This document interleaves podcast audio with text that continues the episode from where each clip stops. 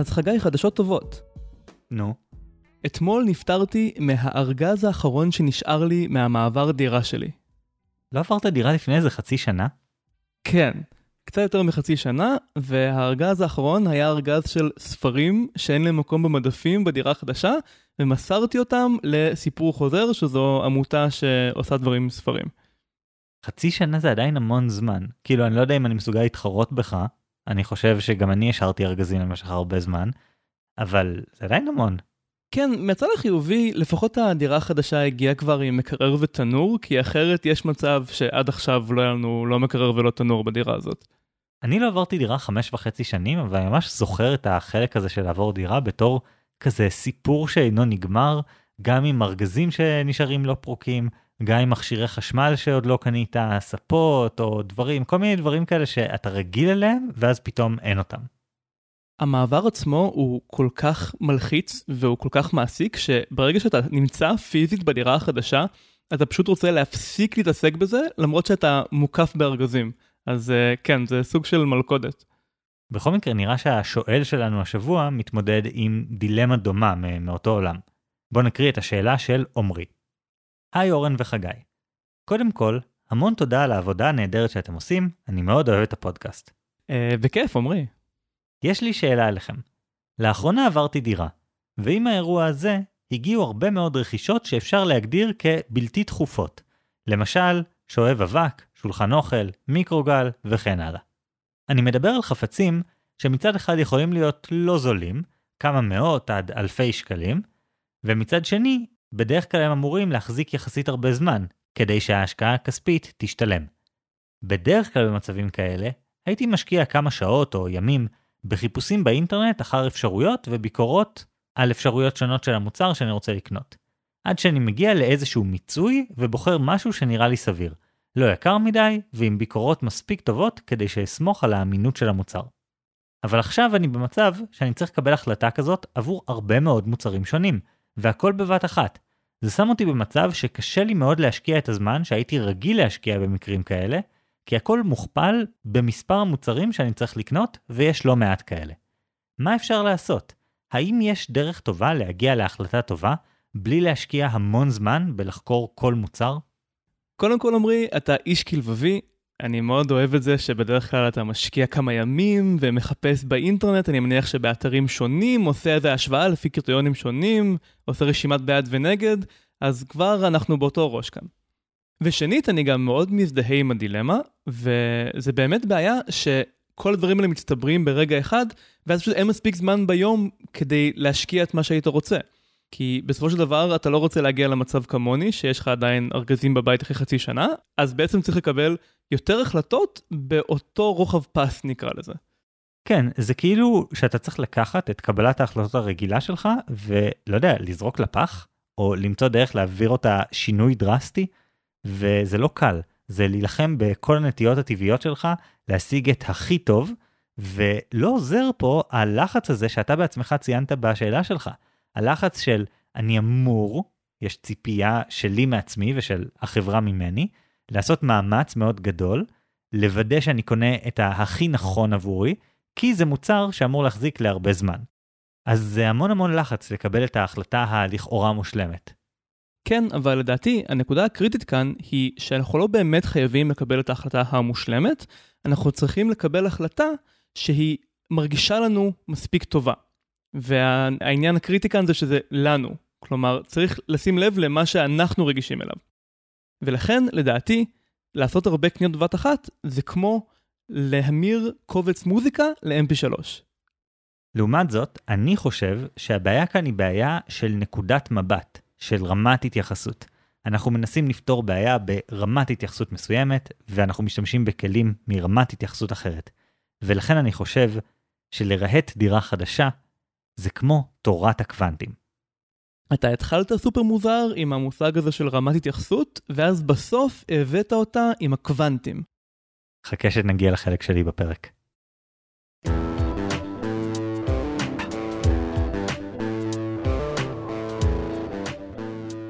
עומרי, עידן המחשבים הביא איתו הרבה ניסים מכל מיני סוגים.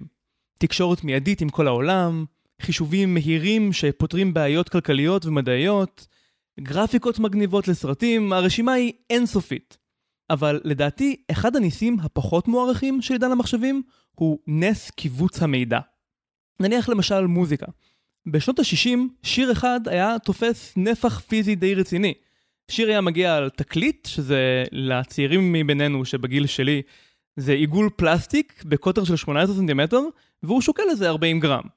טוב, היית מקבל גם שיר נוסף בצד השני של התקליט, אז נקרא לזה 20 גרם לשיר. היום אתה יכול לקנות למשל אייפוד או נגן מוזיקה אחר, ובמשקל של פחות מ-100 גרם להחזיק ביד 20,000 שירים, שזה יוצא 1/200 גרם לכל שיר. מ-20 גרם ל-1/200 גרם, אני חושב שקשה לקרוא לזה משהו חוץ מנס. אז איך זה קרה? אז כמובן היו כמה וכמה פריצות דרך שהביאו אותנו לשם, אבל אני רוצה היום להתמקד באחד מהם, קיבוץ מידע. אנחנו יודעים היום לקחת מידע שחשוב לנו, לעשות לו כל מיני קסמים מתמטיים, ובסוף לסיים עם משהו שנראה כאילו הוא הרבה פחות מידע, והוא תופס הרבה פחות מקום, אבל בעצם הוא מכיל את כל המידע המקורי, או לפחות את כל החלקים שחשובים לנו מהמידע המקורי.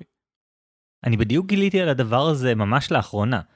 בגלל זה יש בכל מיני קבצי וידאו שאתה מוריד באיכות כאילו לא מושלמת, את הקטע הזה שפריימים כאלה נמרחים, ואתה רואה כל מיני ארטיפקטים מוזרים שמופיעים על המסך, וזה בגלל שבעצם מה שהמחשב עושה, אם אני מבין נכון, זה להגיד, טוב, הפיקסל הזה הוא שחור בכל 4 או 6 הפריימים הקרובים, אז אני במקום לרשום שחור, שחור, שחור, שחור, שחור, שחור, אני ארשום שחור כפול 6, ואז אני אחסוך מלא מלא מקום, נכון? זה משהו כזה? כן, זה חלק מהעניין, וזה גם באמת מגניב כשמקבצים יותר מדי, או כשהחיבור לא טוב, ואז אפשר לראות איזה מין תופעות מוזרות זה עושה לסרט, בגלל שמשהו התחרבש. יש ממש אמנים שעושים איזה אמנות. אבל בכל מקרה, זה הצעד הראשון, זה השלב הראשון של קיבוץ מידע, שהוא באמת יחסית אינטואיטיבי, אז נניח פורמט גיף, או כמו שאחרים אומרים, ג'יף, זה כל מה שהוא עושה. הוא ממיר את התמונה המקורית, במקום פיקסל, פיקסל, פיקסל, אנחנו אומרים פיקסל כפול כמות הפעמים שהוא חוזר על עצמו. אגב, השיטה הזאת שאתה מדבר עליה, היא פותחה כאן בארץ בטכניון. יעקב זיו ואברהם למפל הם שני היוצרים, פרופסורים בטכניון, ולאלגוריתם קוראים אלגוריתם למפל-זיו. אבל האמת היא ששיטות כאלה שמאפשרות לנו לשחזר את כל המידע המקורי בצורה מלאה, הן רק ההתחלה, וזה לא מה שאני רוצה להתמקד בו הפעם. אני רציתי לספר לעומרי על השיטות מסוכנות יותר, שיטות האפלות יותר. אני רוצה לדבר על דחיסה שהיא מאבדת נתונים, היא לוסי. זה נשמע כאילו אתה הולך לומר, אתה מעביר את הנתונים שלך לאיראנים, ואז הם מחזירים לך רק חלק מהם, ומי יודע מה הם עשו עם השאר. תשמע, כדי להגיע לרמה של 1/200 של גרם לשיר, השיטות שדיברנו עליהן עד עכשיו פשוט לא מספיקות. וזה בעצם מאוד דומה למצב של עומרי כרגע.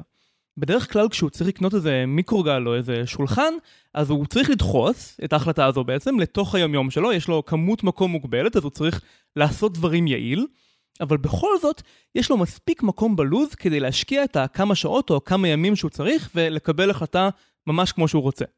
עכשיו הוא צריך דחיסה יותר אגרסיבית. במקום קנייה אחת, הוא צריך לדחוס איזה 10 או 20 קניות בעצם באותו בלוק של זמן, אז צריך להתחיל לעגל פה פינות. עכשיו עומרי, אני לא סתם מציע לך לקבל החלטות בלי לבדוק, זה לא ממש חוכמה. אני בטוח שעל זה יכולת לחשוב לבד. אני רוצה להציע לך איך לעגל פינות בצורה חכמה, שתאפשר לך להגיע לכל המטרות האמיתיות שלך, ולוותר רק על מה שהוא בעצם לא חשוב. בוא נראה איך עשו את זה עם מוזיקה. הפורמט הפופולרי לקיבוץ של מוזיקה הוא כמובן MP3, והתובנות הבסיסיות שמאפשרות לקובץ MP3 להיות כל כך קטן, פחות מעשירית מהגודל המקורי, הן מגיעות מתחום שנקרא פסיכואקוסטיקה, שזה המחקר המדעי של איך בני אדם תופסים סאונד, שזה בניגוד לסתם אקוסטיקה, שזה המחקר של הפיזיקה של הסאונד. כלומר, אקוסטיקה זה איך הסאונד מתנהג בחדר, ואז פסיכואקוסטיקה זה איך הוא מתנהג בתוך הגולגולת שלנו. אותי זה הפתיע להבין שאלה בעצם שני תחומים נפרדים. כן, זה משהו שנראה לי אפילו הזכרנו פה בפודקאסט בעבר. שבעצם המוח שלנו לא קולט את הדברים בצורה ישירה לאיך שהם מתנהלים במציאות, אלא שהוא עושה עליהם כל מיני פילטרים, ומאבד כל מיני דברים, ובעצם לצורך העניין בווליום, אז הוא לא קולט ווליום בצורה לינארית, כלומר כל עלייה של ווליום נתפסת באותו אופן, אלא בצורה לוגריתמית. כלומר דרושה עלייה הרבה יותר גדולה בווליום, ככל שהווליום יותר גבוה, כדי שנרגיש אותה. כן, בדיוק. מבחינה פיזיקלית לכל יש רמת אנרגיה, אבל מבחינה פסיכולוגית אין לו רמת אנרגיה, אלא רועשות, שיש לו קשר לוגריתמי, כמו שאתה אומר.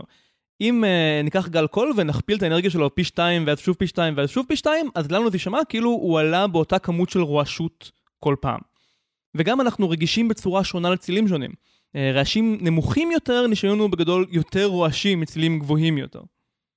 זה גם קשור למבנה של האוזן שלנו. איך שאנחנו קולטים סאונד זה על ידי שערות כאלה קטנטנות בתוך האוזן, וכל שערה רגישה לתדר מסוים, וזה מין מסודר כזה מהקצר לארוך לאורך התעלה של האוזן. אז אם מגיע לנו תדר מסוים, הוא מרעיד שערות מסוימות, וזה אומר שאנחנו פחות מרגישים את הרעידה של השערות מסביב, כי אנחנו במצב של רוויה באזור הזה בתעלה. אלה התובנות של פסיכואקוסטיקה, של כל מה שקורה מהרגע שהכל נכנס לנו לאוזן, ועד שאנחנו קולטים אותו בצורה מודעת.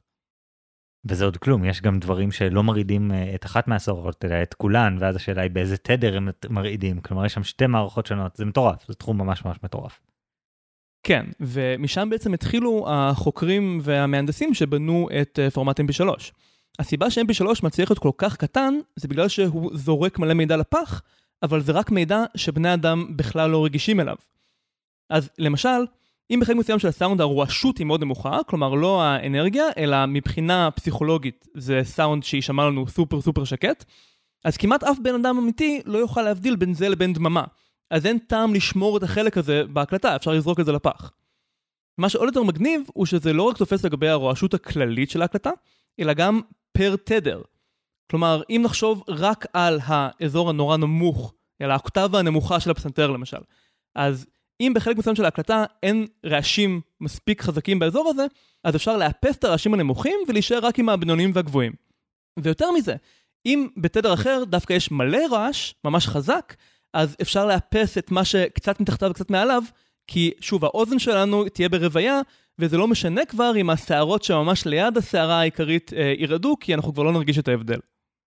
שזה אותו עיקרון שאמרתי קודם, עם העניין של תגיד שעכשיו זה כחול כפול 10, רק שעכשיו אנחנו בעצם אומרים, כן, אבל המוח גם לא יודע להבדיל בין הכחול הזה והכחול הזה, אז כל הדברים האלה ביחד הם כחול כפול 10, רק בתדרים של מוזיקה, כי אנחנו מדברים על סאונד. כן, אבל שים לב להבדל המהותי כאן. כשאמרנו כחול כזה וכזה כפול 10, שימרנו את כל המידע המקורי, בעוד שכשאמרנו כחול כלשהו כפול 10 ועיגלנו, אז זרקנו לפח מלא מידע, וזה בדיוק הקפיצה שמאפשרת לנו להגיע לקיבוץ כל כך יעיל. וההבדל הוא בעצם שאחד מהקיבוצים האלה מיועד לבני אדם, והשני מיועד לפשוט לחסוך מקום במינימום מאמץ הנדרש פחות או יותר. כן, אם לא היינו יודעים שום דבר על הדאטה, או על איך אנחנו הולכים להשתמש בו, אז לא יכולנו לעשות את הדברים האלה. למעשה, הפורמט MP3 הוא לא סתם איזשהו חישוב מתמטי על גבי דאטה כלשהו, אלא הוא תוצאה של סדרה מעמיקה של ניסויים על האנטומיה והפסיכולוגיה של שמיעה אנושית.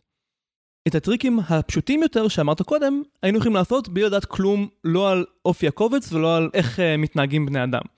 אבל MP3, זה נותן לנו להתמקד רק מה שרלוונטי ספציפית לבני אדם, וזה מה שמאפשר לנו לזרוק לפח כל כך הרבה מידע ולהישאר עם משהו כל כך קטן, בלי לשנות את האפקט הפסיכולוגי על השומע.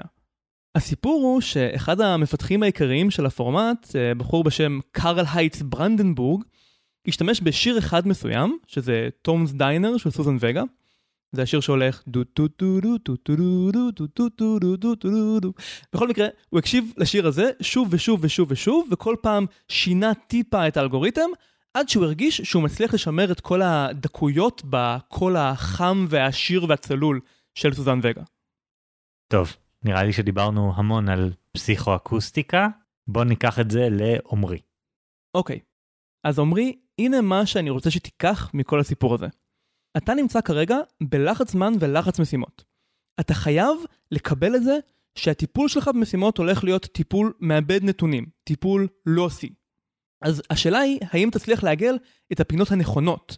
האם תצליח לבצע את הדחיסה של המשימות לתוך הזמן בצורה שאולי מבחינה אובייקטיבית היא הרבה יותר גרועה מאשר אם לא היית חייב לדחוס, אבל מבחינת הפסיכולוגיה האישית שלך היא פוגעת בך כמה שפחות. בתור התחלה, אתה לא באמת צריך לקנות את הכל ממש עכשיו. תתחיל מלקנות את הדברים שאתה באמת הולך להשתמש בהם מחר. למשל, עכשיו חורף, אולי למשל אתה אוהב מרקים, ולא באמת תרגיש את זה אם לא יהיה לך תנור במטבח בחודש-חודשיים הקרובים. על הנייר יהיה לך מטבח די נחה, אתה יכול להכין מרק אבל אתה לא יכול לשים עוף בתנור, אבל עליך אישית, בדוגמה הזאת, זה פשוט לא ישפיע. בהמשך, אחרי שהלחץ ירד ותהיה טיפה יותר מיושב, אז תוכל לחזור לשיטה שאתה יותר מרגיש את הבנוח, ולקנות תנור בצורה מושכלת, עם בדיקות והשוואות, ולקחת את הזמן. וגם לגבי הדברים שאתה כן צריך לקנות מיד, אין לך זמן למחקר מלא, אז אני מציע לך לחקור ספציפית את הקריטריונים שאתה אישית רגיש אליהם, ואלה שאתה תהיה אישית רגיש אליהם ממש עכשיו בטווח הקצר. למשל, נניח אתה מחפש שואב אבק, אמרת. אז יש לך אופציה אחת שהיא יקרה יותר, והיא נראית לך עמידה יותר, תחזיק יותר זמן. אופציה שנייה שהיא זולה יותר, נניח לא יודע, 400 שקל, ויש לך תחושה שזה יחזיק שנה-שנתיים פחות. אז מה מהשניים אתה צריך לבחור? 400 שקל זה עכשיו. העמידות של השנה-שנתיים פחות, זו בעיה של עומרי מהעתיד. אתה יכול לבנות גם על זה שעומרי מהעתיד יהיה פחות עמוס. ואם וכאשר הבעיה הזאת תקרה, אז הוא כבר יקבל את החלטה הנכונה, כי הוא לא יהיה במצב הבעייתי שאתה נמצא בו. בעצם אתה אומר לו, עומרי, יאללה, תדפוק את עומרי של העתיד. כלומר, אתה יודע שאתה לא הולך לקבל החלטות טובות, אז סבבה. חגי, אני יכול להיות די בטוח שאתה הולך להגיד משהו מאוד דומה, כי זו בעצם העצה היחידה שאפשרית כאן. הוא אמר לנו, אין לי זמן לקבל החלטות כמו שאני רוצה, אז מה הוא יכול לעשות חוץ מאשר לקבל החלטות בצורה פחות טובה? השאלה היא רק אם הוא יעשה את הפשרות האלה במקום שכואב לו, במקום שפחות כואב לו. וזה מה שלדעתי צריך להיות הפוקוס שלו. ואני עדיין מרגיש שאתה מפיל על עומרי הרבה מהמסע פה, כלומר אתה אומר לו כן, זה בסדר, לדחות דברים מסוימים, אבל קודם תמצא את הדרך האופטימלית, כלומר תזהה בדיוק עם מה אתה יכול לחיות בלי, מה אתה חייב ומה לא, ואז אחר כך תנסה לראות מה יהיה. כלומר, אני מכיר את העצה הזאת, אבל יש איזה משהו, שוב, אני עשיתי את זה, אז אני ממש מכיר את זה. אתה עובר לבית ואז אתה אומר, אני אקנה את מה שאני צריך בכל פעם. זה בעצם מה שאתה מציע לעומרי. אבל יש בזה המון תסכול. א', עם התחושה שלא עוברת, שאתה בבית לא שלם, שמשהו בבית הוא עוד לא זה, ואתה כל הזמן מרגיש שניסית לרצות יותר מדי דברים. ניסית לרצות גם את, אני עדיין אנסה למצוא משהו שהוא קצת מושלם, אבל קצת לקנות אותו מהר, ואני קצת סוחב את זה שאני דופק את עצמי בעתיד, ואני קצת פה, ואני עדיין מנסה לספר לעצמי שמצאתי פה פתרון. ואני לא חושב שמצאת פה פתרון. אני חושב שמצאת פתרון אחד, אבל זה לא פותר את הקושי הרגשי שאומרים לתאר לנו. בסוף עומרי לא יצא מהמצב הזה, עד שהוא באמת יקנה את כל מה שהוא צריך, ויגיע לכל הפינות האלה שתוקפות אותו בבת אחת. לזה אין פתרון. יש לו כמות מוגבלת של זמן ומשאבים נפשיים, ואני לא מציע לו איזה טריק קסום שיביא אותו לדירה מושלמת עם כל המצורים הנכונים, ובתקציב הכי טוב, בלי לעשות את העבודה. מה שכן, אני יכול להביא אותו מה שנקרא 80-20, כלומר 80% מהדרך ו-20% מהעבודה, או תחליף את 80 ו-20 במספרים אחרים, אבל להתמקד במה שהכי קריטי על ההתחלה. ואני רוצה גם להגיד עוד טריק אחד אחרון של פורמט MP3, וזה שכמות הקיבוץ יכולה להיות שונה לאורך השיר. כלומר, בחלקים פחות מסובכים של השיר, או חלקים שקטים יותר, אפשר לקבץ בצורה יותר אגרסיבית, לזרוק לפח יותר מידע, ובחלקים הכי מורכבים, איפה שיש איזה סולו טופים נורא אומנותי למשל, או איפה שהרבה אנשים מדברים בבת אחת, אז שם אנחנו כן נשקיע את המקום הנוסף, ונשים שם יותר ביטים, וככה נימנע מפגיעה איפה שזה באמת קריטי. ואפשר להפעיל את זה במקרה של עומרי בשני הכיוונים. מצד אחד, לדחוס יותר כשהוא מרגיש יותר עמוס, ומצד שני, לדחוס פחות לגבי החלטות יותר חשובות. אז אם למשל המוצר החשמל הכי יקר שהוא צריך לקנות זה טלוויזיה, אז א', כן תשקיע שם את הזמן, וב' אם אתה יכול לדחות את ההחלטה הזאת לרגע שבו יהיה לך את הזמן הזה, אז זה עדיף. ואז אתה תרגיש בסוף התהליך כאילו התפשרת כמה שפחות. בקיצור, עומרי, במקום לשבור את הראש ולנסות להשיג את הכל, כשזה בבירור בלתי אפשרי, תשקיע את הזמן בהתחלה כדי לתכנן את המתקפה ולהתמקד בחלקים הכי מעניינים, ותקייל את זה ספציפית על מי שאתה באופן אישי, וככה תוכל לשרוד את האתגר הזה, ובסוף לגלות שאומנם לא קיבלת החלטות הכי טובות, אבל וואלה, לך זה לא כזה משנה.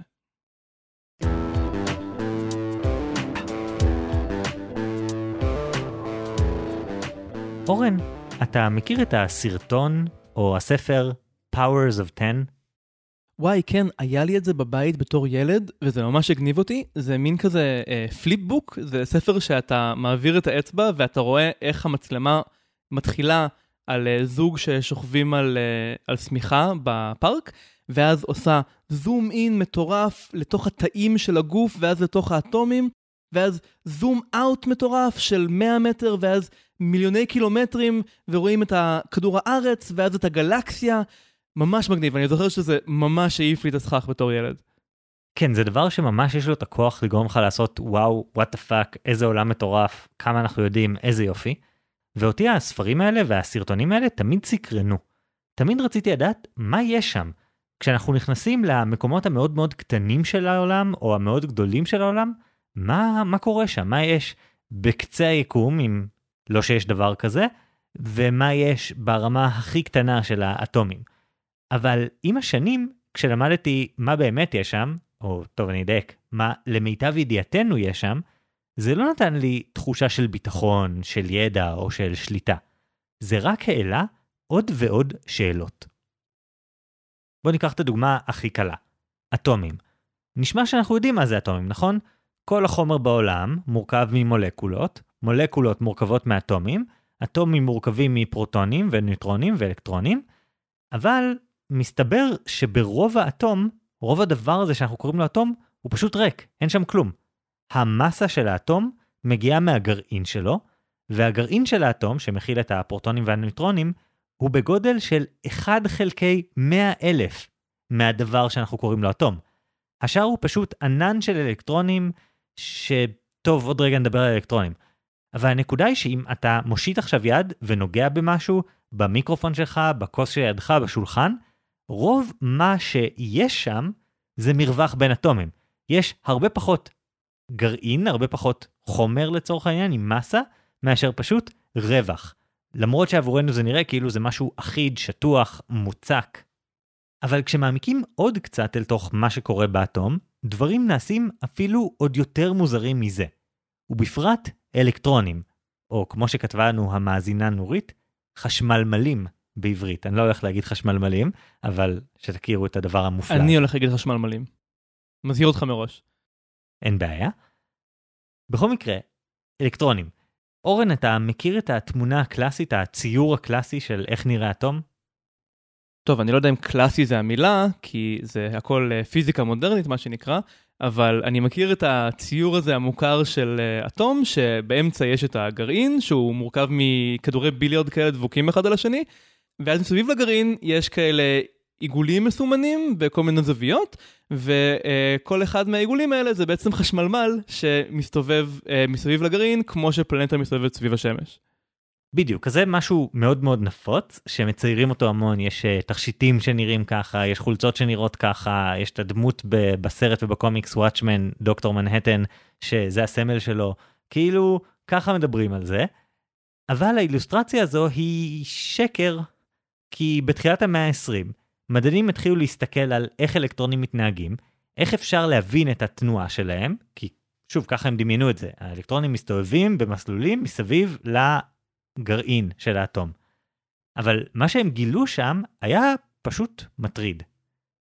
יש כל מיני נקודות פתיחה מעניינות שאפשר להתחיל איתן בסיפור הזה, אבל הפיזיקאי קרלו רובלי, בספר החדש שלו, הלגולנד, מתחיל אותו עם הפיזיקאי ורנר הייזנברג, שבשנת 1925, בזמן חופשה, באי הלגולנד שנמצא בים הצפוני, ניסה להבין משהו משונה. מה ההיגיון? מאחורי המשוואות של הפיזיקאי נילס בור, שהניחו שהאלקטרונים יכולים להסתובב מסביב לגרעין האטום רק במסלולים ספציפיים, במרחקים ספציפיים מהגרעין ועם רמות אנרגיה ספציפיות. למה האלקטרונים האלה צריכים, כך נראה, לקפוץ בין המסלולים האלה?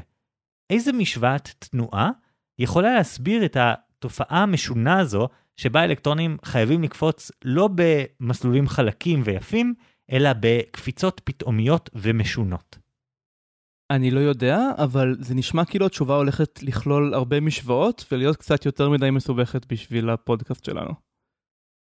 כן, מאוד מאוד מסובכת, אז אני לא אסביר ממש את הפרטים, אני אנסה כאילו לעשות פה איזושהי הפשטה מסוימת.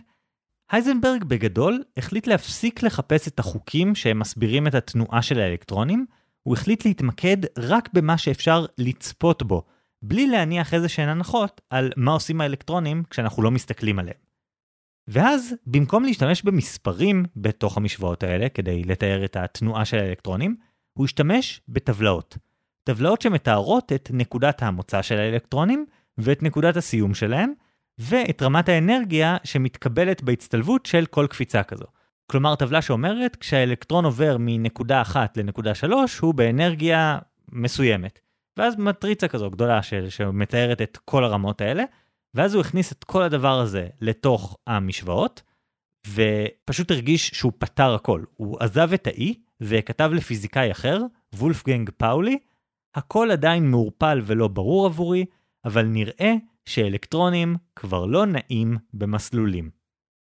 אני לא בטוח שאני עוקב, אבל אני חושב שמה שאתה אומר זה שהיה לו תעלומה מדעית, והפתרון שלו היה לא לפתור כלום. אפשר להגיד את זה ככה, אפשר להסתכל על זה ככה שהוא אומר, כן, אנחנו לא יודעים איך הם זזים, אז בואו לא נגיד איך הם זזים, בואו פשוט נתאר איך הם מתנהגים בנקודות שונות, וזהו, וזה מספיק לנו. אבל המשוואות האלה שהוא פיתח, שנקראות מכניקת המטריצות, Matrix Mechanics, והוא פיתח אותם אגב יחד עם שני שותפים, מקס בורן ופסקואל יורדן, המשוואות האלה עבדו מעולה. הן הצליחו לנבא במדויק תוצאות שאחר כך הושגו בניסויים. אבל הבעיה של כל הגישה הזאת הייתה שהיא פשוט מוזרה. הפיזיקאי ארווין שרדינגר הסתכל על הדבר הזה ואמר שזה נראה לו מוזר, שאלקטרונים יקפצו ממקום למקום כמו פרעושים. טוב, ועל זה ריצ'רד פיינמן אמר שאף אחד לא מבין את הקוונטים. זהו, ויש אנשים שניסו. אז שרדינגר חשב כמוך, וכמו פיינמן שהגיע אחריו בעצם, הוא אמר, אני לא אוהב את הדבר הזה, אני כן רוצה לנסח את התנועה של אלקטרונים, ולדעתי, אלקטרונים זזים כמו גלים, כמו גל בים לצורך העניין. ושרדינגר ניסח את התנועה הזו בנוסחה, שגם היא, אחרי שהוא סיים אותה, הצליחה לנבא במדויק את התוצאות של הניסויים. בדיוק, בדיוק, בדיוק, אותם ניבויים כמו המטריצות של הייזנברג והשותפים שלו. מדהים. ובטח אז הפיזיקאים היו נורא שמחים, כי הם לא צריכים ללמוד על כפל מטריצות וכל הדברים האלה. זה נשמע מצחיק, אבל כן, כאילו זה באמת היה טיעון לטובת מה ששרדינגר אמר, כי אנחנו לא צריכים ללמוד עכשיו דברים חדשים לגמרי. אבל העניין הוא שכל זה נשמע יפה, אבל זה עדיין לא עובד, כי אם אלקטרון הוא גל, אז למה כל פעם שאנחנו מסתכלים עליו, אנחנו רואים אותו בנקודה ספציפית? מה קרה לשאר הגל? מקס בורן, השותף של הייזנברג, פתר את הבעיה מבחינתו, ואמר שהגל של שרדינגר הוא הסתברות. זו משוואה שמתארת את ההסתברות שנמצא אלקטרון בכל נקודה ספציפית. זה לא שהאלקטרון באמת זז בגל, אבל אם יש לנו מלא מלא גלי אלקטרונים, אז אנחנו יכולים לדעת מה ההסתברות שהאלקטרון יופיע בכל אחת מהנקודות האלה. אבל העניין הוא שזה לא נגמר פה, כלומר זה שמצאנו שבעצם מה ששרדינגר אמר, זה שיש להם התנהגות, שהיא הסתברותית, ידה ידה ידה, זה הכניס אותנו למקום מאוד מוזר, שבו אלקטרון, אנחנו פתאום מבינים, מתנהג גם כמו גל, וזז קצת כמו גל, וגם כמו חלקיק, שזה בדיוק כמו פוטונים, שמתנהגים בדיוק באותו אופן, וזה שם אותנו במקומות מאוד משונים, כאשר הדוגמה הכי ברורה לזה, היא בעצם התופעה הזו, שנקרא לזה ככה, או ככה בני אדם תופסים את זה, אלקטרונים מתנהגים אחרת כשאנחנו מסתכלים עליהם. אם אנחנו מודדים אלקטרונים, אז הם מתנהגים כמו חלקיקים, זזים כמו חלקיקים וכן הלאה, ואם אנחנו לא מסתכלים עליהם, אז הם זזים כמו גלים, וזה מוזר, שום דבר לא עובד כמו שהמציאות שאנחנו רגילים לראות עובדת.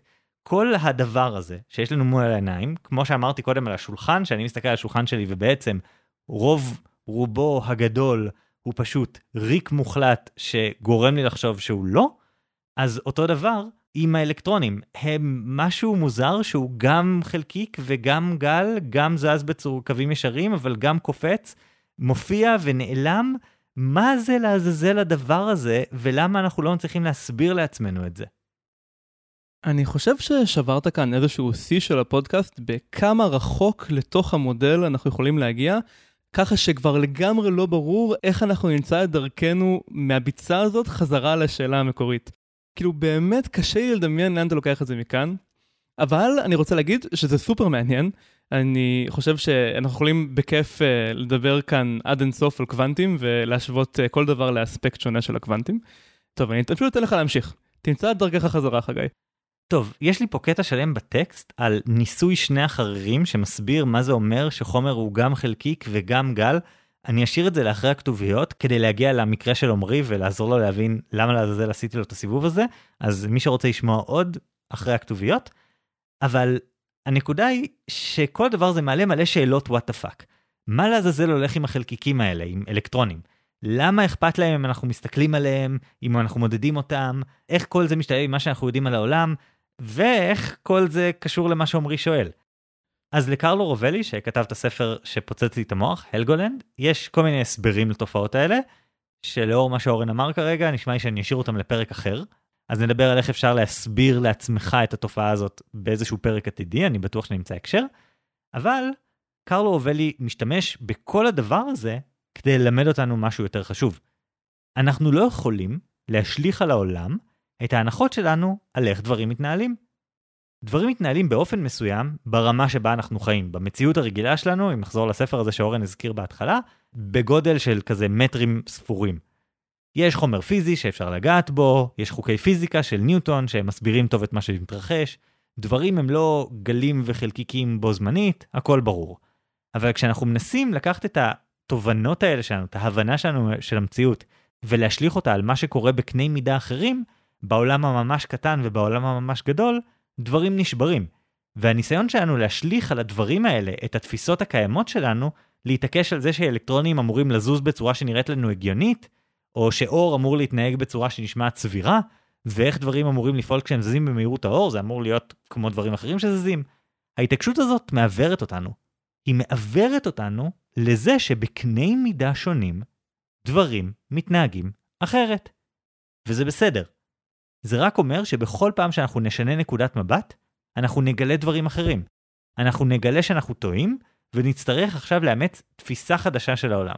בדיוק כמו שאי אפשר להסביר התנהגות אנושית באמצעות כימיה בסיסית לבד. חייבים לוותר על הרבה מהכימיה ולהתעסק ברמות הפשטה גבוהות יותר. וואו, אוקיי, הצלחת לעשות את זה. הצלחת לחזור מהחשמלמלים כל הדרך חזרה לעומרי.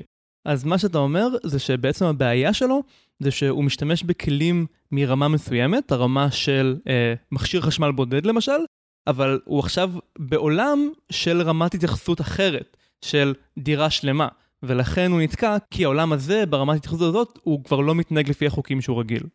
בדיוק. בדרך כלל, מה שהוא עושה זה הוא משווה מחירים, קורא ביקורות, מנסה להכריע בין רמות שונות של צריכת חשמל, מנסה למשש את כל סוגי הכיסויים לספות, ממש לקבל את ההחלטה האופטימלית. אבל עכשיו אתה לא בעולם הזה, אתה לא יכול לקבל החלטות אותו דבר. זה כמו שלא יודע, תנסה לנהל מדינה, באמצעות כללים של משק בית, של בית פרטי. בית פרטי לא יכול לקחת עכשיו הלוואה במיליונים, בסכומים עצומים, ולדעת שלגמרי יהיה בסדר, ושזה לגמרי, או כמעט חסר השלכות. מדינה יכולה לעשות את זה, ולשלם מחירים מאוד מאוד קטנים. אז זה עולמות שונים, ופתרונות שונים. אוקיי, אז אתה אומר שכל הכלים והשיטות שעומרי רגיל בהם, כמו לבדוק ביקורות ולהשקיע ימים בכל חפץ, כל זה לא יעזור לו. אז מה אתה מציע? שהוא צריך לפתח עכשיו סט כלים חדש מאפס, זה נשמע אפילו יותר קשה מהבעיה המקורית שהוא מנסה לפתור. אז זהו, זה לא שהוא צריך סט כלים חדש מאפס. אני אומר לו שבמידה מסוימת הוא צריך להחליט באיזה רמת התייחסות הוא רוצה להתמודד עם האתגר הזה, להבין מה החוקים של הרמת התייחסות הזאת, שזה לא קשה, כלומר זה לא רמות התייחסות שהוא לא מכיר, הוא פשוט צריך לשנות את הפרספקטיבה, ואז להתמודד עם האתגר בדיוק באופן הזה, ברמת התייחסות הזאת. למשל, דוגמה, לראות את הדירה מהר. פשוט ללכת ולקנות את כל מה שהוא צריך מיד, קצת דומה למה שאתה אמרת, רק שאני אפילו מציע עוד יותר לשחרר, כאילו לא לנסות לעשות שום אופטימיזציה לזה. פשוט לקנות ויהיה בסדר, כאילו בעתיד הוא יצטרך לחפות על חלק מההחלטות שלו, אבל זה יפתור את הבעיה של עכשיו. הוא יכול להחליט על לקנות בזול, פשוט לקנות דברים זולים, ואז כאילו הוא לא יהיה תקוע בלי פונקציונליות בבית, אבל בעתיד הוא יוכל לשדרג בלי שזה יחב לו יותר מדי בכיס. או אם יש לו פחות בעיה של כסף, הוא יכול לעשות בדיוק את ההפך, לזרוק על הבעיה הזאת כסף, לחפש מעצב או מעצבת פנים, והם יעשו בשבילך את החיפושים, הם פשוט יקנו לך את כל הדירה. סבבה, זרקת על הבעיה כסף והיא נפטרה. ויכול להיות שאתה פשוט מעדיף לחיות קצת בלי רהיטים. אז אתה יכול לגמרי להמשיך עם הגישת צרכנות נבונה הרגילה, שאתה רגיל אליה, ולקנות רק את מה שאתה צריך, וכל פעם להשקיע את המקסימום בזה, ובסדר, אז ייקח עוד חודש עד שתישן על מיטה מסודרת, ולא על מזרון על הרצפה. אבל תבחר רמת התייחסות אחת. אל תנסה ליישב באיזשהו אופן בין רמות התייחסות שונות. ברגע שאתה כופה רמת התייחסות אחת על רמת התייחסות אחרת, אתה פתאום קולט שהרבה מהכלים שלך מפסיקים לעבוד, ואתה מתוסכל. אני מציע לפתור את התסכול באמצעות פשוט לשחרר. אז באיזה מידה אתה בעצם מציע לעומרי פתרון לבעיה, ובאיזה מידה אתה יותר בקטע של קח את זה באיזי וסבל זה טוב לנפש ויהיה בסדר? זאת שאלה טובה, כי אני מרגיש שבאמת אולי הפתרון שלך הוא יותר פרקטי, הוא יותר מתחבר ישירות למה עומרי יכול לעשות עכשיו, וזה יתרון, אני חושב שזה יהיה יתרון בשבילך בסקר, אבל הפתרון שלי, קצת כמו הפתרון שנתתי לנועם לפני כמה פרקים, זה פתרון שיאפשר לו הסתכלות חדשה על החיים. זה פשוט דרך להסתכל על העולם, זה דרך להבין שיש דבר כזה רמות התייחסות שונות, שבעיות לא נראות אותו דבר בקני מידה שונים. לתכנן חופשה ברמת הפרטי פרטים של מה אני עושה בכל יום ובכל שעה, זה לא אותה בעיה כמו להחליט לאן לטוס, ואם אני ישר מנסה לפתור את תכנון החופשה בפרטי פרטים לפני שהחלטתי לאן לטוס, ההחלטה שהיא לאן לטוס תתקבל בצורה פחות חכמה ופחות טובה. וואו, אתה עדיין מנסה לנצח בסקר של פרק 13, לצאת לחופשה. זה די מרשים. אורן, אני באמת ניצחתי בסקר בפרק 13 שלנו, אז אוקיי, סבבה.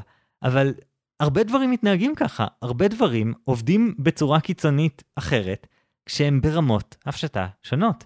ויש פה הזדמנות למידה, לעומרי, לגלות שהנה הוא עושה את הדבר הזה שכולנו עושים, שנסות להשליך הסתכלות אחת, נקודת מבט אחת, על משהו שלא עובד ככה. ובעצם כל הפודקאסט שלנו הרי נועד ללמד אנשים לא לעשות את זה, ולשבור את זה.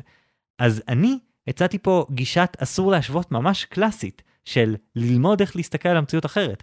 ברור לי שזו הגישה הנכונה.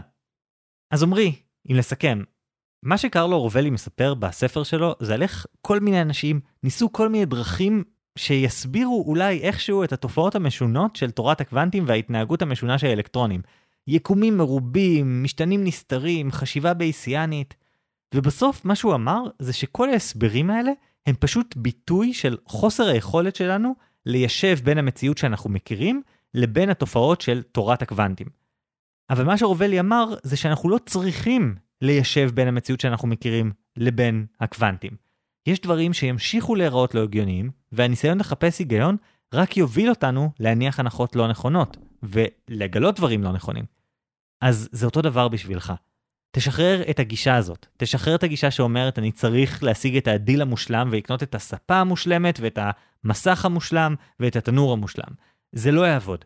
אחרי שתשחרר את הגישה הזו, אתה תוכל למצוא פתרונות הרבה יותר נכונים.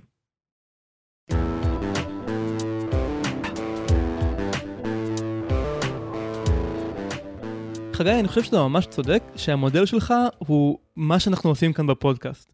שאתה בעצם מציע לעומרי להסתכל מזוויות שונות ולמצוא את הזווית או את רמת ההתייחסות, כמו שאמרת, שמתאימה לבעיה.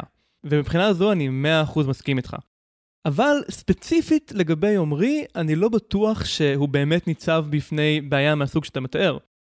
אין ספק שאם אני צריך לקנות כפית אחת, או אם אני צריך לקנות 10,000 כפיות, השיטות יהיו שונות והגישה שלי תהיה שונה. אבל בין לקנות מכשיר חשמל אחד לבין לקנות 10 מכשירי חשמל, אני לא בטוח שזה באמת הבדל עד כדי כך איכותי. אני חושב שזה בעיקר הבדל כמותי. ולכן אני חושב שהגישה שלי, של בעצם לשחק עם המחוג, של כמה לדחוס את ההחלטה, בשיטות כאלה בהשראת פסיכואקוסטיקה, אני חושב שספציפית לעומרי זה יותר עוזר. אורן, מצד אחד אני נורא אוהב דבר אחד במה שאמרת, שזה בעצם הכלי הזה של כל הזמן לפתור את מה שאתה צריך כרגע. וזו גישה שלדעתי מאוד נכונה גם מניסיון בלעבור דירה. יש בה משהו מאוד נוח שפותר משהו. מצד שני, עומרי תאר לנו איזושהי גישה שבדרך כלל יש לו, שזה ממש להיכנס לפרטים הקטנים ולהבין מה הכי טוב וכן הלאה. כשאתה אומר לו פשוט תסובב טיפה את המחוג, אתה אומר לו תמשיך כרגיל אבל קצת פחות. אבל הדבר הזה יכול להחזיר אותו לדפוסי התנהגות ישנים, לזה שהוא בכל זאת ינסה למצוא את הדרך לעשות אופטימיזציה. וזה קצת משהו שאתה עושה הרבה פעמים בפודקאסט. אומר לאנשים, אין בעיה, תפתחו אקסל סופר מטורף, ואז תתעדפו ותראו האם החשיבות של הספה היא 1.3 או 1.62, ולפי זה תוכלו להחליט מה יותר דחוף, ספה או תנור. אני לא חושב שזה מה שעומרי צריך. אני חושב שעומרי צריך שקט נפשי, ושהפתרון שלי נותן לו שקט נפשי הרבה יותר טוב. אתה מעלה נקודות יפות, אבל גם אני מעלה נקודות יפות, ולכן מי שיחליט בסוף זה אתם המאזינים. בעוד יומיים אנחנו נעלה סקר ריאקשנס לעמוד פייסבוק שלנו, ואז אתם תוכלו להכריע מי יותר עזר לעומרי, חגי והקוונטים ורמות ההתייחסות, או אורן והפסיכואקוסטיקה ושיטות קיבוץ המידע. חוץ מזה, אנחנו כמו תמיד מזמינים אתכם לעשות לייק לעמוד שלנו, להצטרף קבוצת הדיונים של הפודקאסט, חובה להשוות, וכמובן להמליץ עלינו לחברים או לכל מי שאתם מכירים שעשוי ליהנות מהפודקאסט. והכי חשוב, תשלחו לנו עוד שאלות. כמו שאתם רואים, אנחנו יכולים לקחת כל שאלה ולהרכיב עליה כל מודל הזוי ככל שיהיה. או לפחות לנסות. אתם תגידו עד כמה אנחנו מצליחים. עד אז, אני אורן ברנשטיין. אני חגי אלקיים שלם. ונתראה פעם הבאה עם השוואות חדשות.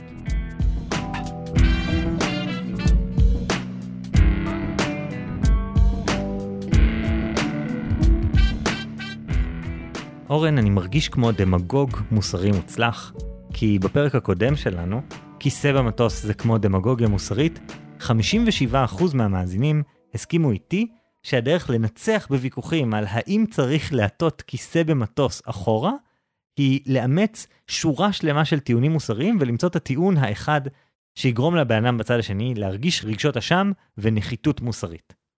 טוב, בנושא כזה של דמגוגיה מוסרית, אין שום בושה להפסיד למישהו שהוא דוקטור לדמגוגיה מוסרית. אז רק 43% הסכימו איתי שהעניין האמיתי כאן הוא לסנכרן בין כל האנשים במטוס, כמו נהיגה בצד ימין. כן, והיו לנו תגובות הפעם שממש ממש הצחיקו אותי. למשל, התגובה של אביה, שכתב לנו, אני מצביע לחגי כי הוא הציג יכולת מופלאה ששמורה לדמגוגים מוצלחים במיוחד. הוא יכול לשנות את הדעה שלו תוך כדי הוויכוח, וזה יישמע טבעי והגיוני, כל עוד הוא מביא טיעון מוסרי מדרגה גבוהה יותר. הדרך של אורן פשוטה יותר, ולא צריך להפוך לפסיכולוג כדי להשתמש בה, אבל היא פחות דמגוגית. כן, אני מסכים. אני ניסיתי להיות דמגוגי, אבל אני חושב שהבאתי יותר מדי טיעונים ענייניים שאני באמת מאמין בהם, וזו הייתה הטעות שלי. כמו שנורית כתבה לנו. חגי נתן המון כלים דמגוגיים, אורן פשוט נהנה מלהיות דמגוגי באופן ששירת עמדה ספציפית שהוא בחר בה. חגי נתן לשואלת את מה שהיא ביקשה, כלי לצאת צודקת בדיוני סרק. בדיוק, אני פשוט הלכתי למה שהיא הייתה צריכה, ואתה ניסית ממש לתת טיעון אחד, כלומר, אתה לא חיפשת את הטיעון הכי טוב, אתה חיפשת טיעון יחיד, ואני חושב שזה היה באוכריך. וזה בדיוק מה שכתב המאזין אסף, שכתב, חגי לדעתי לקח את הקופה עם מחולל הטיעונים וכך הפך את הדמגוגיה מבאג לפיצ'ר. מה שכן, אתה עכשיו חשפת בפנינו את הנשק הסודי שלך, ואם אתה תתחיל להשתמש בכלים כאלה כאן בפודקאסט, אז אני אדע להצביע על זה. איך אתה יודע שלא השתמשתי בהם ממש היום, אורן? פעם, פעם, פעם. טוב, תגובה אחת אחרונה להיום, מגיל שהתייחס לטיעון הענייני שלי. הוא כתב, אורן צודק, בעיקר כי הפתרון שלו משיג נוחות מקסימלית עבור יותר אנשים בממוצע. למעשה, הגיוני בעיניי אפילו לחייב את כולם להשעין או ליישר באותו זמן על ידי גוף סינכרון יחיד ברמת המטוס. או, גיל מגיע פה לטיעונים מוסריים מסוג תועלתנות, כלומר, הטוב הגדול ביותר למספר הגדול ביותר של האנשים, וזה נחמד, אבל אתה יודע, יש אנשים שיגידו שתועלתנות היא דורסנית וכופה, ואולי אנחנו לא צריכים להשתמש בה. אם זה תמיד היה המצב, שבכל מטוס אתה עולה עליו, בהתחלה המושב ישר ואין לך שליטה בו, ואז אחרי האמרה הוא נשען אחורה מעצמו, ועדיין אתה לא שולט בזה, אני חושב שכולנו היינו מקבלים את זה כמשהו טבעי והגיוני. וואו, ממש. כאילו, אנחנו בני אדם, אנחנו כך טובים בלהצדיק מציאות קיימת, ואז שזה פשוט תמיד היה ככה, וזה נכון כי זה תמיד היה ככה, אז לגמרי, מישהו היה מחליט את זה אי אז לפני כמה עשרות שנים, כולנו היינו רגילים לגמרי לזה ולא מתלוננים. טוב, נעבור למה קראנו. אורן, תתחיל אתה.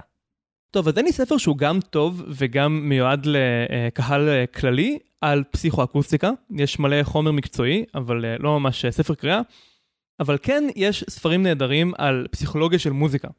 אז אני אמליץ על הספר This is Your Brain on Music של דניאל לויטין, שהוא בעצם מתעסק בכל מה שקשור באספקטים הפסיכולוגיים של סאונד ובפרט מוזיקה.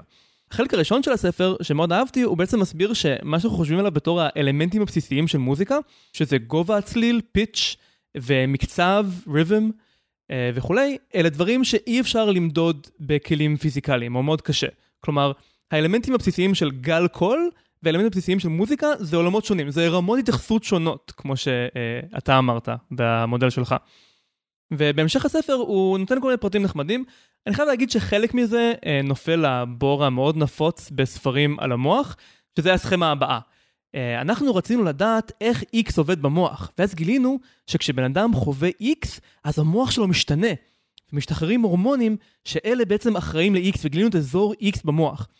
שבעצם זה הרבה מילים כדי להיות מופתע שהשכל נמצא בתוך המוח, אז כאילו, במידה מסוימת, אם קראת ספר אחד כזה, קראת את כולם, אז אני לא יודע אם אני יכול להמליץ לקרוא את הספר הזה, This is Your Brain on Music, ממש מקריחה לקריחה, אבל זה אחלה ספר לפשיטה ויקינגית, לדעתי.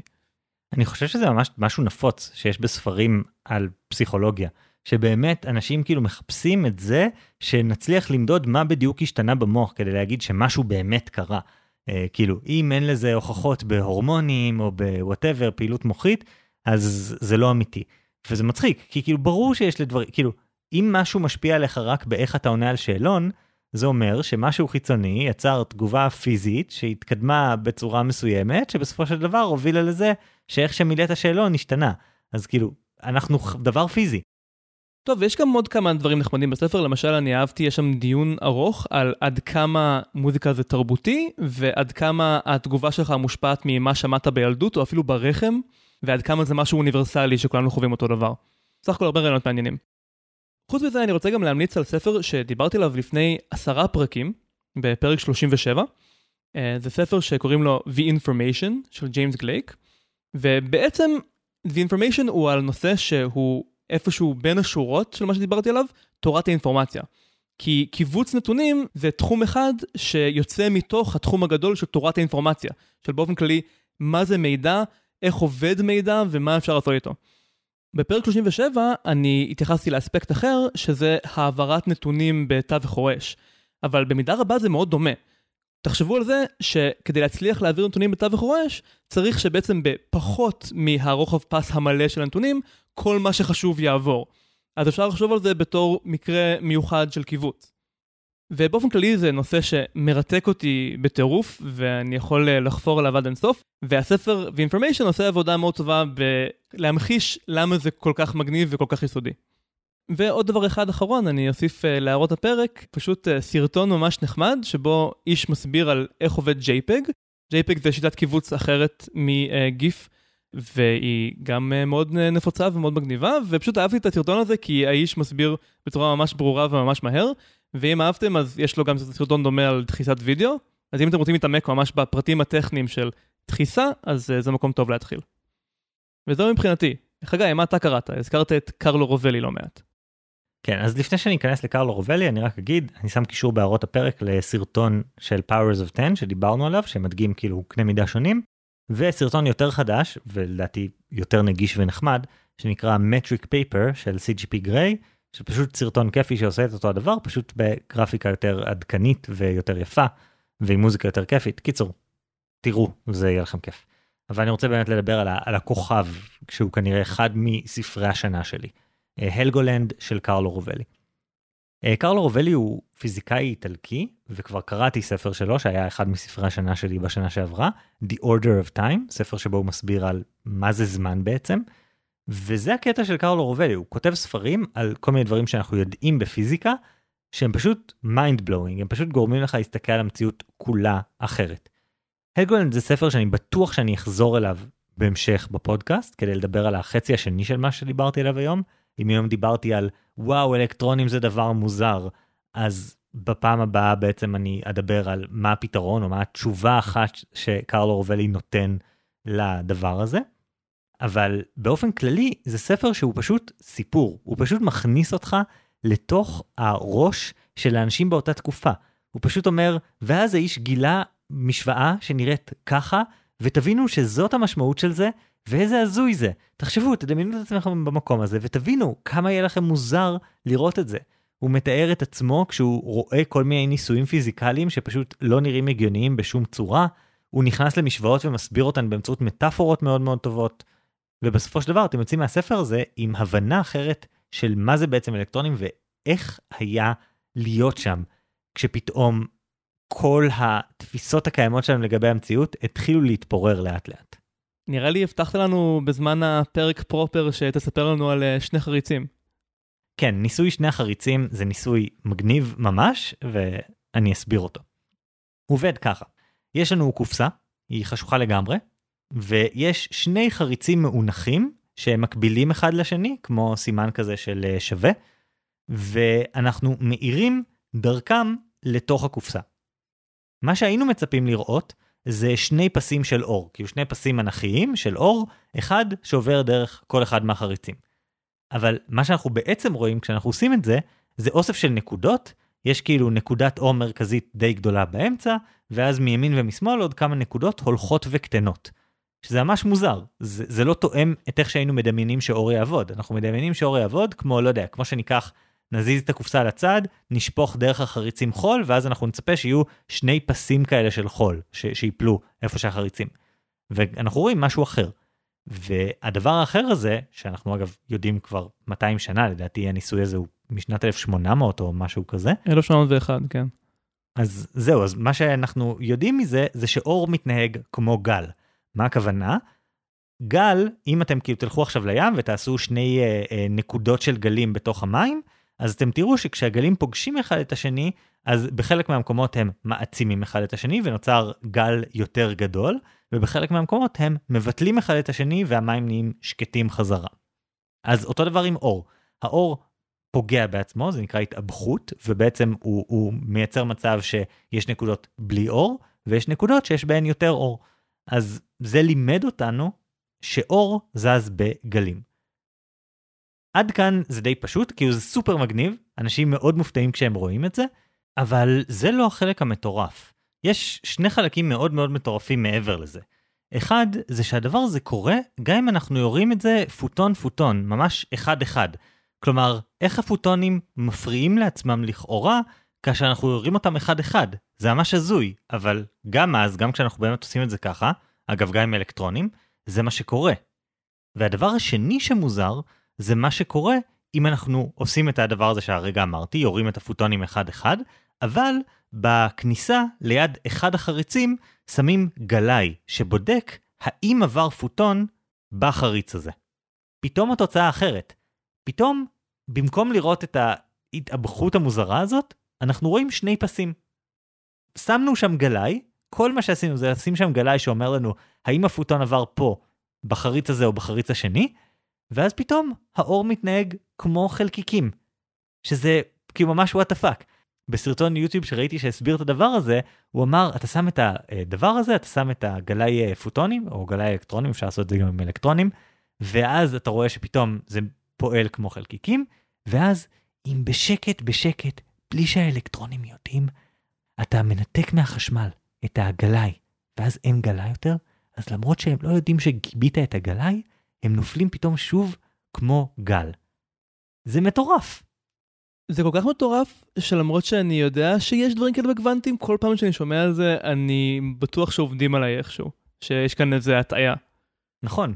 קרלו רובלי בעצמו אומר שהוא ידע על כל הדבר הזה, הוא למד את כל הדברים האלה, ואז הוא הלך למעבדה של חבר, שפשוט הדגים לו את הדבר הזה, והוא פשוט השתגע, הוא פשוט אומר, למה לעזאזל לאלקטרון אכפת אם מדדתי אותו? כאילו, מה זה אומר? מה זה אומר שאכפת לו? כי הוא יודע, מה... הרבה אנשים לוקחים את זה לכיוון של לחשוב שבני אדם הם מיוחדים, כאילו, לצפייה של בן אנוש בדברים, יש השפעה על דברים, כי היקום נוצר בשבילנו או משהו כזה, למרות שכאילו, לא, זה פשוט אינטראקציה, עשית אינטראקציה עם האלקטרון לעומת לא עשית, זה הגיוני שהוא יתנהג אחרת, אבל זה מטורף. וניסויים מהסוג הזה פשוט לימדו אותנו שכן, אנחנו לא מבינים, זה לא מתנהג כמו שאנחנו רגילים. הסיבה היחידה שדברים בעולם הגדול יותר שלנו מתנהגים בצורה הרבה יותר צפויה, זה שהם כל כך גדולים שיש להם המון התנגשויות, המון דברים שמקיימים איתם אינטראקציה, וכופים עליהם איזושהי מציאות נורא נורא קבועה. חגי, אני רוצה להגיד לך עוד דבר אחד. אוקיי. חשמלמל. טוב, אני לוקח את זה כרמז לזה שצריכים לסיים, אני רק אגיד שאני סופר ממליץ על הספר הזה, הלגולנד, אני רק אגיד, סתם כדי זה, יש פרק שלם על מרקס וכותבים קומוניסטיים, ואיך כל זה קשור לפיזיקה, ספר מדהים, ואז בסוף הוא גם מסביר למה אי אפשר להשתמש בקוונטים, כדי להסביר כל דבר שאתה לא מבין לגבי העולם. כן אפשר, ועושים את זה, אבל לא ראוי. כן, ואת כל זה הוא עושה ב4.5 שעות של אודיובוק. כאילו, קצרצר, מושלם, אתם מסיים את זה נורא נורא מהר, ואתם רגישים שאתם רואים את המציאות אחרת. טוב, אז עם ההמלצה המאוד חמה הזאת, אנחנו נעצור להפעם. אני אורן ברנשטיין. אני חגי קיים שלם. ביי!